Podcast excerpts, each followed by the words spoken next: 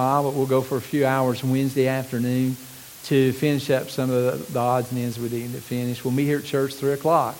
And so if you want to come 3 o'clock, go down there with us. There's all kinds of levels of work and activity you can do. We won't put more on you, as the Bible says, than you can bear. So, so come and join us for that, and we'll finish up what we got started. But uh, we were able to get a tremendous amount of things done in a couple of days. So praise the Lord for that. He gave us the strength to do that. You know, this is the Sunday before uh, our 4th of July celebration, our Independence Day. And you know, as a pastor for years and years and years, I've never let this Sunday go by without us standing and saying the pledge to the flag. So I want to invite you to do that if you would this morning. I know we don't have the words, but I can't imagine you guys not knowing uh, that. Our flag's here in the corner, so if you would stand and let's say the pledge.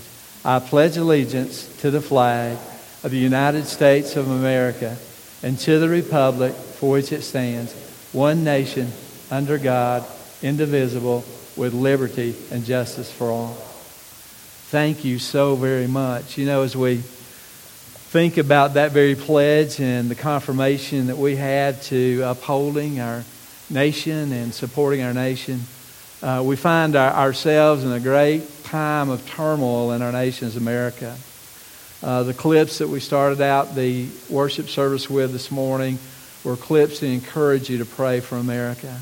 Maybe there's not been such a time as this where our country needs devout prayers and lifting this nation up to the Lord. I know that we've uh, been in danger and in peril for uh, many different reasons throughout the history of this nation.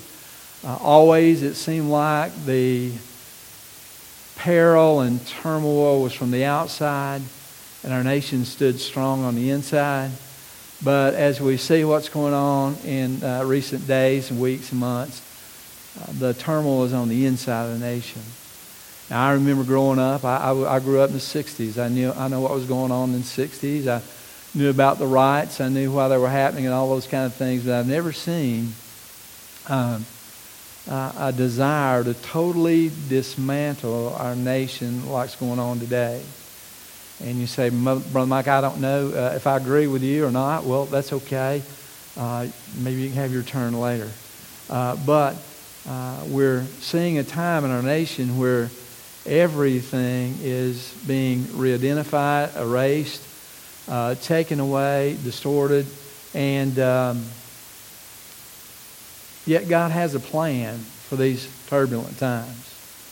And when we begin to think about the plan that the church has in these times, uh, we have to really focus and understand that God's plan for His church is to be obedient to Him.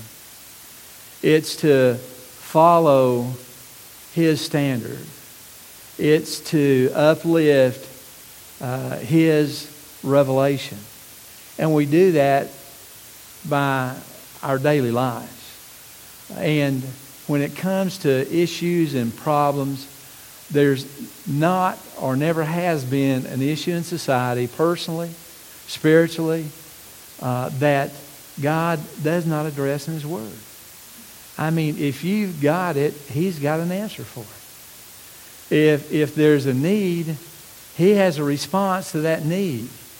The problem is, is that often we go through life lacking because we're not conscientious enough to search out God's answers for the struggles and the needs that we have. If we don't have, James says, it's because we don't ask. If we don't understand, it's because we hadn't bothered to look. Because the answers and the truth are there. God doesn't cover mystically His Word, but God desires for us to know His Word and to know Him through His Word. How to respond. So, in these con- conflicting days that we're in as a, as a nation, does God have an answer for our nation? Listen, God has an answer for our nation. He has an answer for our, our, how we govern ourselves. He has an answer for how we treat each other.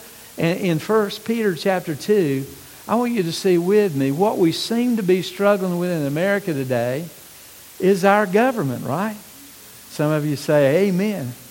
Uh, I, I mean, I've got problems with our government too. But, but God has an answer. And God gives us a description or a definition of godly government. Now, as believers and as a part of the church, if we're going to affect this world and if we're going to really head off or we're going to confront what's happening in our nation today, then we have to know what's right. Or we have to know how it works the best. We have to understand what, if we're going to counter falsehood and deception, then we have to know the truth.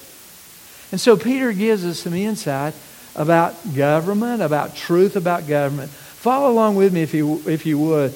And I want to read some in 1 Peter chapter 2.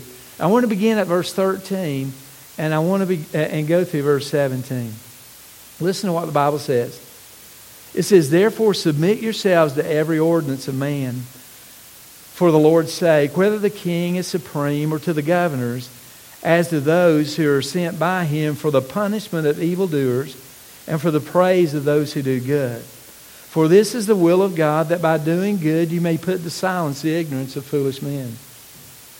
As free, yet not using liberty as a cloak for vice, but bondservants of God. Honor all people, love the brotherhood, fear God, and honor the king. Bow with me if you would, and let's, let's pray this morning. Father in heaven, we're so thankful today that even in days of confusion and days of turmoil, that we have a, a clear and a present response from you about the very things that are happening in our nation today. Father, it's not only America today that's facing challenges, but it's the whole world. Lord, as you have established truth and justice and righteousness, and that truth and justice and righteousness endures all time. It crosses all borders and boundaries, reaches out to all people. And Father, we pray this morning for that understanding. And Father, we want to stand with you. We want to pronounce your truth and proclaim your liberty and your freedom in Jesus Christ. But yet, Lord, we need to know and understand what our place and what our purpose is here in this earth and in this time. Father, we live. This is our generation. It's our time as believers. Lord, help us to be faithful and committed to uphold and uplift the Lord Jesus Christ in everything. In Jesus' name I pray. Amen. You know, as you look and think about answers, uh, God has one for our government. No matter how difficult it seems or no matter how troubled times are, that God has some really good answers for us. First of all, if you think about uh, with me that Peter uh, gives us the purpose of godly government. God has a reason. When God creates or God produces or God decrees or decides, God always has the outcome in mind. He knows what the end is going to be. Uh, in other words, you and I, we kind of plot through life, uh, kind of uh, walking and feeling our way through it. Uh, but God understands the beginning and the end. Uh, and he's eternal. He sees it all in a sense at one time. And so he has a purpose for government. Peter gives us a few things about that very purpose. And if you look at verse 13, one of those purposes of government is that it's to pursue or should pursue good order in society. In other words, our, our government is here to, uh, to order the society that we live in in a way that you and I can be safe in a way that we can be productive, uh, in a way that we can live the best life that we can live. Now, listen, government, like human beings, is not perfect. Uh, it's uh, uh, sometimes that, like human beings, we get off track. And we can see the history of government in, in the world, and we can see that there's a whole lot of governments at one point in time got off track. I, I mean, they, they uh, were wayward. They were anything but what God's determined government to be. And we have to realize that. And we have to understand also that we can be in the same boat or we can see our nation go the same way if we're not careful to pull back to, God's standards and God's purpose for government. But verse 13 kind of it says this, therefore submit yourself to every ordinance uh, of man for the Lord's sake. You see, Peter's saying that because God has purpose in government, that we ought to submit to the government for his sake. Now you say, Brother Mike, that there's sometimes that government goes uh, even beyond God's standards and even beyond God's commandments. Where do we draw the line? Well, there's several examples of that in Scripture. Uh, one of those is with Daniel. You may remember Daniel and Shadrach, Meshach, and Abednego, and the young Hebrew children that were brought into captivity from Israel to Babylon. And uh, the king called these young men out, uh, and uh, he was going to feed them a certain food, and he was going to teach them certain things, and uh, they were going to become a certain part of the society there, integrate into it. And uh, the, one of the first things that Daniel objected to was the fact that, hey, I'm not going to eat from the king's delicacies. You see, for Daniel, that was uh, in disobedience to God. And so Daniel was faithful to his convictions, but yet still submissive to his government. Daniel found a way to honor God and still submit to the authorities that were uh, over him. And so, as believers, we need to realize the same thing. Peter and John were another example in the New Testament. Uh, in the book of Acts, they went out and they preached the Lord Jesus Christ, and they were arrested for preaching Jesus Christ, and they were brought before the authorities after they were jailed. And then, when they gave an account of what they were supposed to do, uh, Peter and John's response were, "Listen, we can't do anything else but this. And if you have to jail us for this, then you'll have to put us in jail. Sometimes it calls for our response to be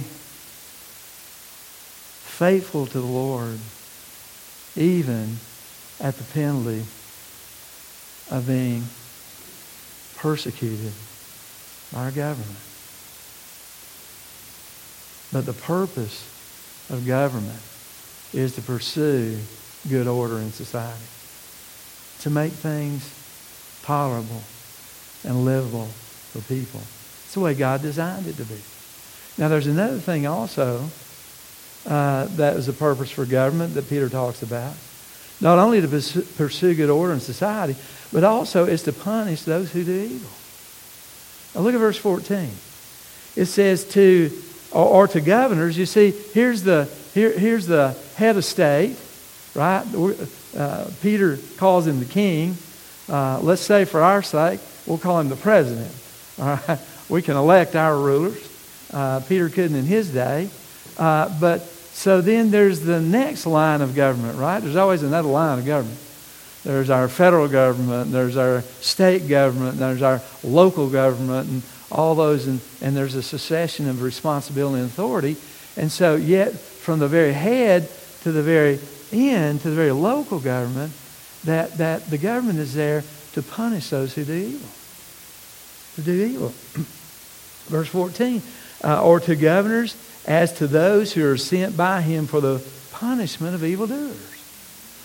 So God has ordained government, if it's working the way it's supposed to, is to punish those who do evil.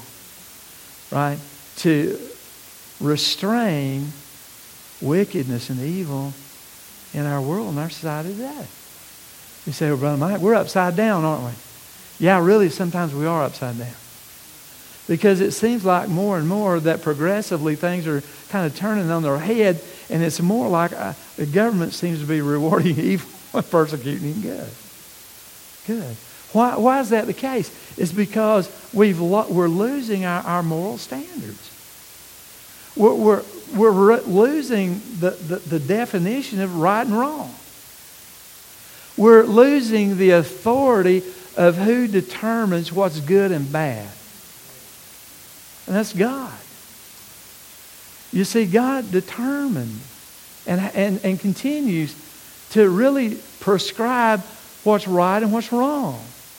And if we turn away from that, then we have no standard at all. And so now evil raises up and evil's accepted and evil's even promoted and celebrated instead of what's right and what's good and what's pure and wholesome. And so now you look out in the world today and you say, why in the world, how in the world did this get to be legal? It's because we're progressively moving away from the absolute standards of God. You see, you, you want to talk about progressivism? here's, here's what progressivism gets you. farther away from God. Further away from the truth. Further away from the things that really uh, give value to human life. And so it's to punish those who who do evil. Well, let me give you another thing about the purpose of government.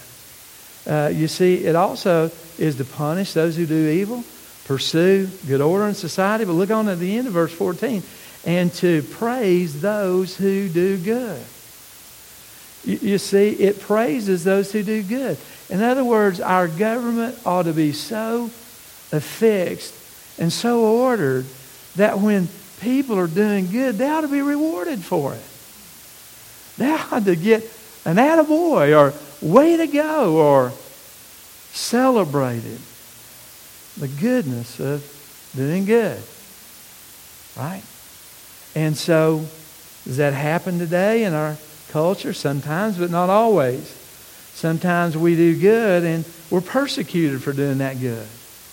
Or we're isolated or separated or we're labeled or we're accused of something that's wrong.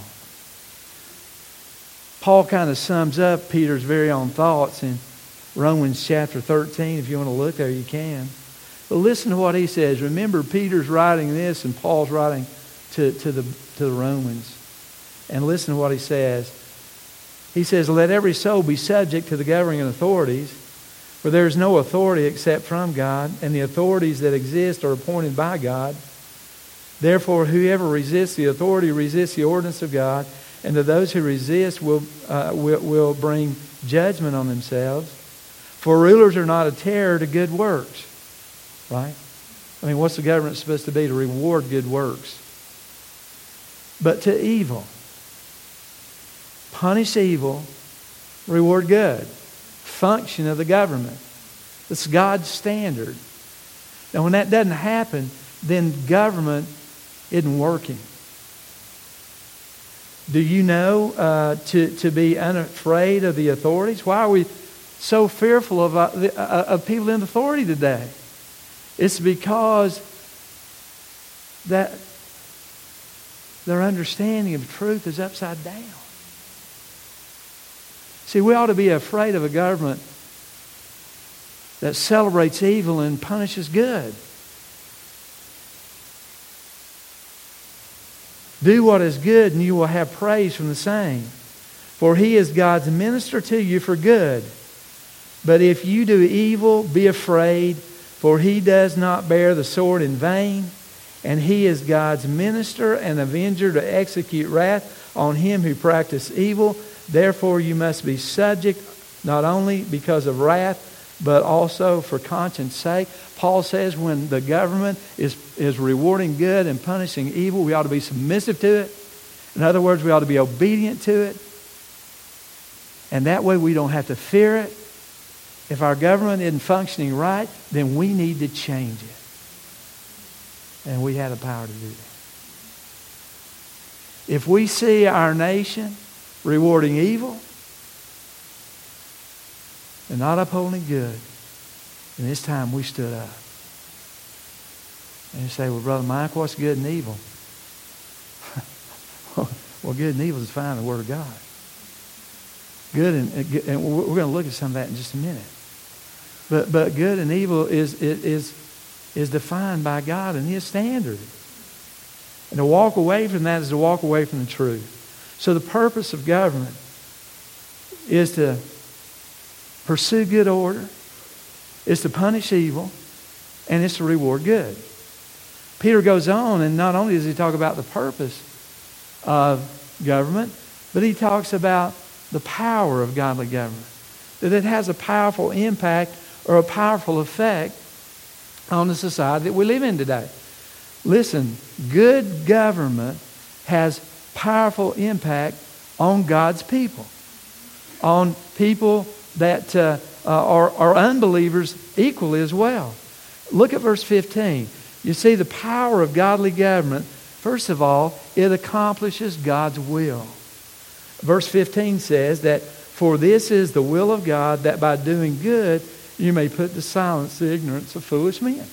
So, what Peter is reminding us of is that the power that godly government has is to accomplish the will of God. You see, we live in a great nation. America has been great for centuries for God's glory in its evangelistic efforts.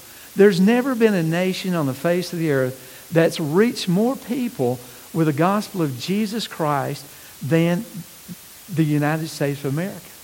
You say, well, what about Great Britain? Well, there was a time when Great Britain was evangelistic, when it reached out, uh, certainly for a time period, but not to the extent that America has. Not to the extent of, of sharing Christ with the world.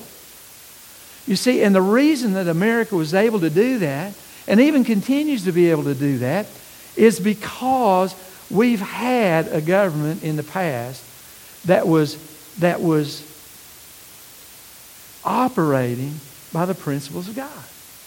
And because it was, it gave it great power to accomplish God's will. We were a nation that celebrated the Lord Jesus Christ.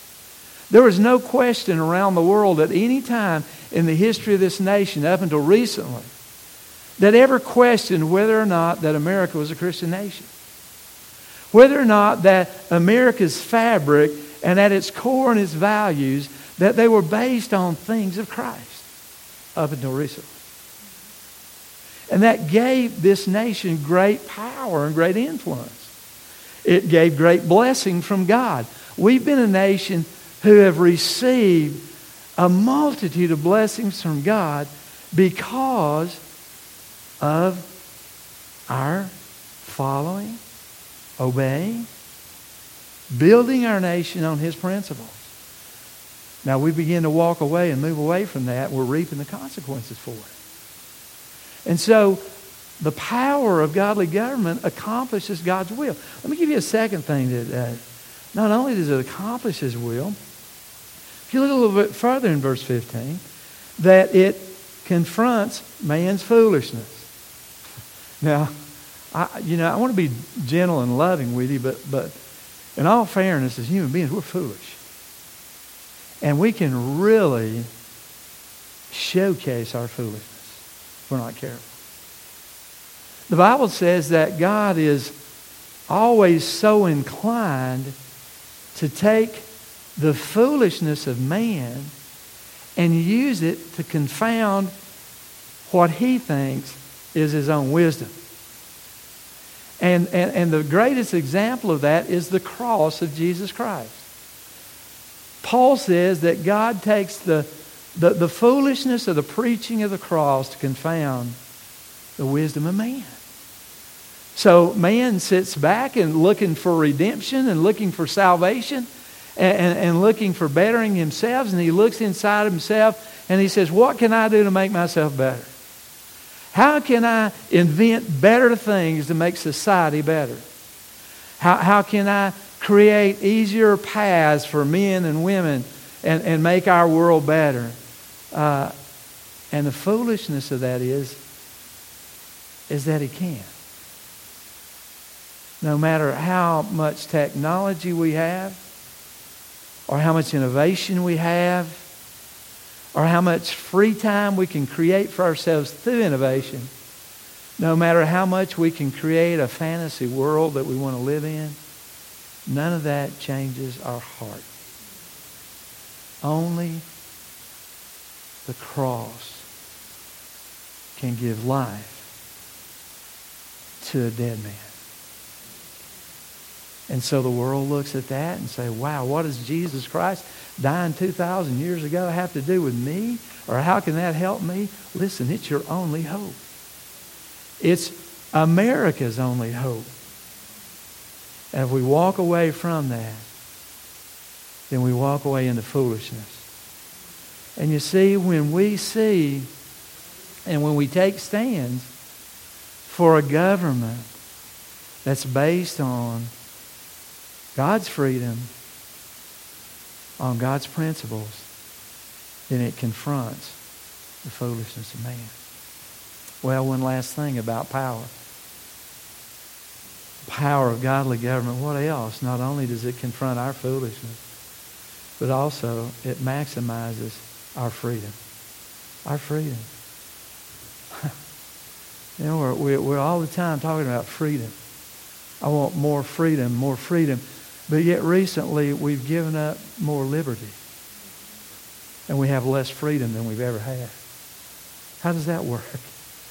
Well, look at verse 16. He says, as free, uh, yet not using as a cloak for vice, but as a bondservant of God.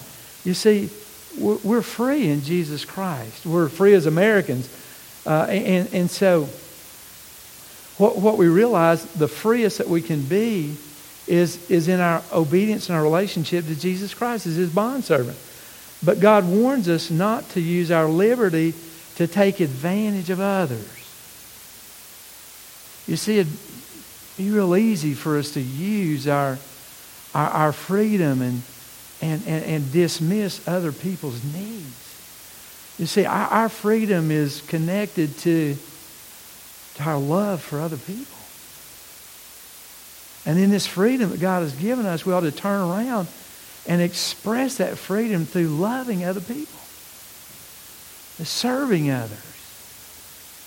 And when we do that, we're, we're, we're continually free. You know, Jesus talked about that very thing when he says that really we're not, we really don't live until we're, we're dead. Or, or that we're not really free until we're really ready to let everything go and to release our lives to Him.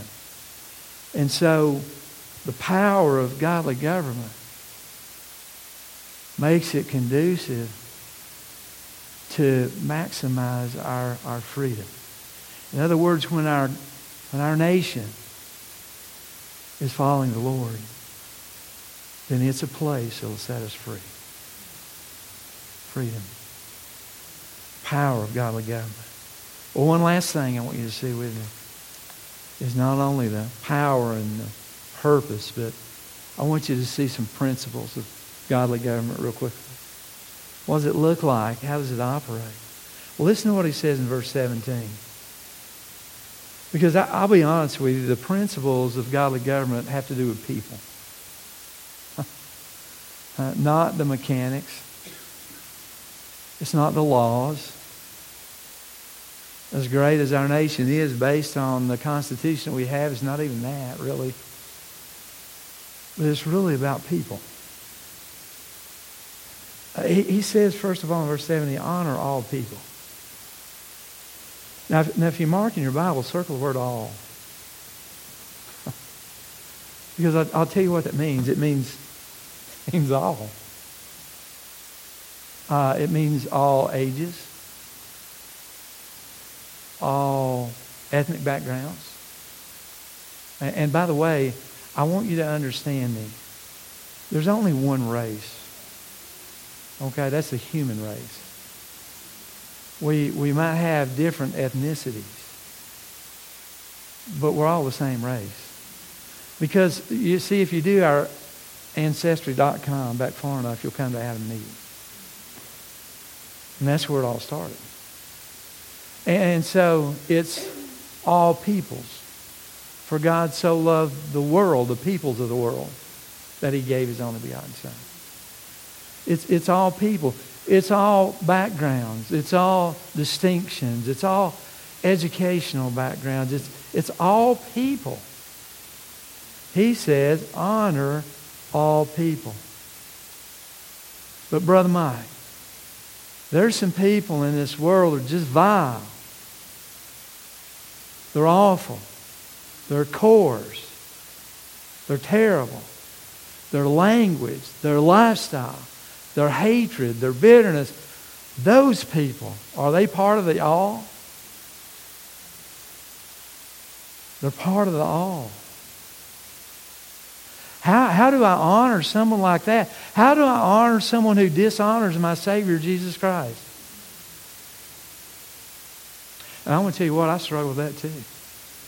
I'll be honest with you. How do I honor someone who hates Jesus Christ? And the only way I can get there, and it takes me a while, is to realize he is who he is because he's dead. Did you hear me? He believes what he believes because he's dead. He can't help what he does because he's dead. He thinks the way he thinks because he's dead. Can I maybe honor his potential? What would happen if he became alive in Jesus Christ? What happened to countless other people who became believers in the course of the history of this world? Sometimes they were vile and reprobate. Sometimes they were evil and wicked and enemies of the cross and did horrendous things against believers in the name of Jesus Christ. And all of a sudden they were saved. And they became alive. They once were the way they were, but in Christ they became a new creature. Honor all people.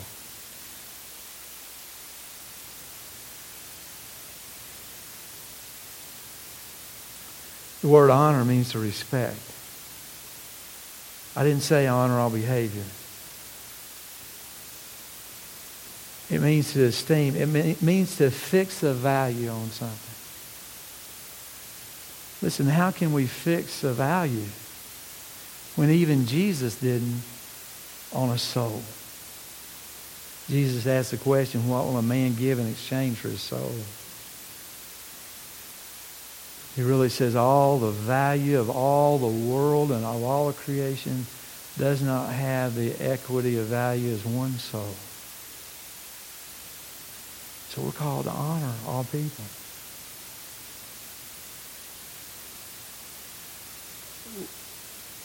Your perspective on others. How do you see others? That's a principle of godly government.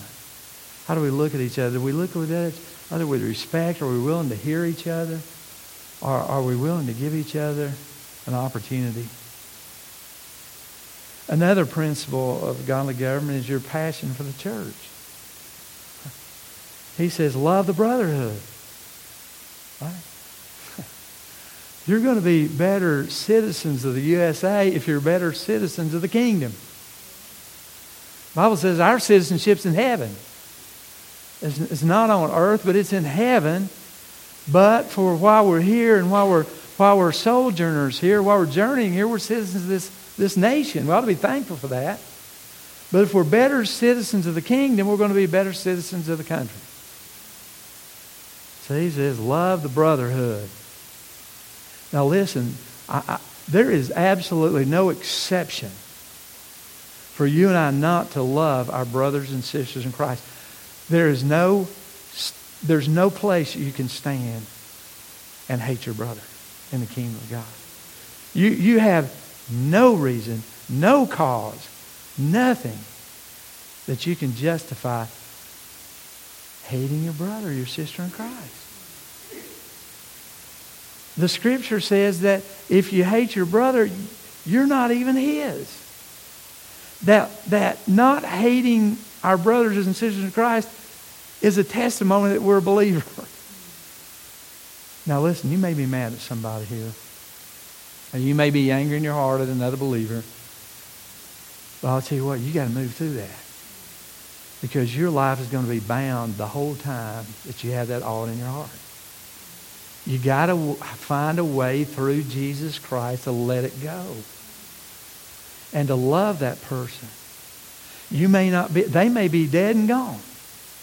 They may be away from here. You may not be able to reconcile. If you try to reconcile with them, it might cause an atomic, cataclysmic explosion.